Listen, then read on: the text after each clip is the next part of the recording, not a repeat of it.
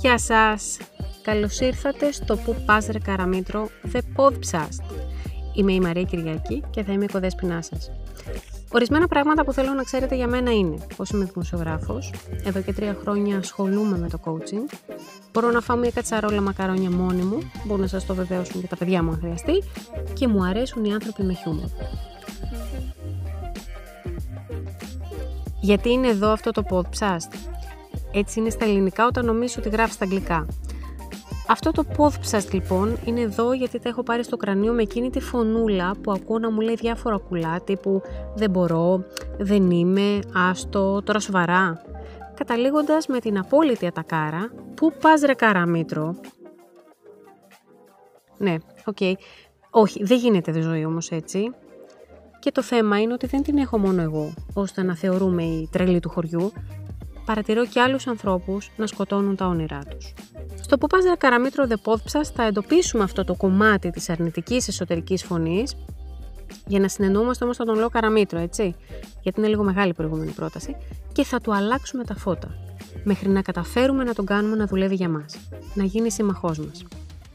Όταν ήμουν πιο μικρή, όχι, δεν είναι αυτό βιογραφικό πόδψας, μην φεύγετε, άκουγα αυτή τη φωνή και έλεγα «Παναγία μου, είμαι τρελή, ποιος μιλάει, τι είναι αυτό» που τα ξέρεις όλα αυτά για μένα; Όχι, τότε που μεγάλωνα εγώ δεν είχαμε ίντερνετ, όπως με ρωτάει ο γιος μου. Μαμά, είχατε ίντερνετ; Καλά, με έχει ρωτήσει κιόλας αν είχαμε ρεύμα το γεννήθηκα, αλλά εντάξει, δεν θα σταθώ σε αυτό τώρα, σε άλλο πόδψας. Αυτή η φωνή λοιπόν καθημερινά ποτιζόταν από τον τρόπο που μεγάλωνα, από αυτά που άκουγα, από αυτά που δεν άκουγα, από αυτά που έβλεπα και από αυτά που μου έλεγαν οι άλλοι για μένα. Χωρίς να διαθέτω κριτική σκέψη, πίστηκα και έτσι ο Καραμήτρος απέκτησε το δικό του χώρο. Και ξέρετε ποιος είναι αυτός; Το control room.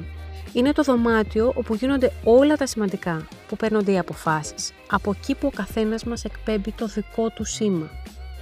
Για να χρησιμοποιήσω τη δημοσιογραφική μου ιδιότητα, φανταστείτε το εξής. Για να βγει ένα δελτίο ειδήσεων στον αέρα, μια εκπομπή μέσα σε όλα αυτά που χρειάζονται είναι απαραίτητο και ένα control room, όπου εκεί μέσα βρίσκονται άνθρωποι και τεχνικά μέσα. Εκεί παίρνονται αποφάσεις. Δίνονται εντολές. Φύγε βίντεο 1, play βίντεο 2. Υπάρχει κίνηση, υπάρχει ένταση, ροή, δυσκολίες, ευκολίες. Γίνονται λάθη, γίνονται σωστά. Φανταστείτε λοιπόν εκεί μέσα έναν τύπο να πηγαίνει από άνθρωπο σε άνθρωπο και να λέει ε, εγώ στη θέση σου δεν θα το έκανα αυτό. Οπ, τι έγινε, έκανες λάθος. Όχι, όχι, όχι, μην το πεις αυτό. Είσαι σίγουρος.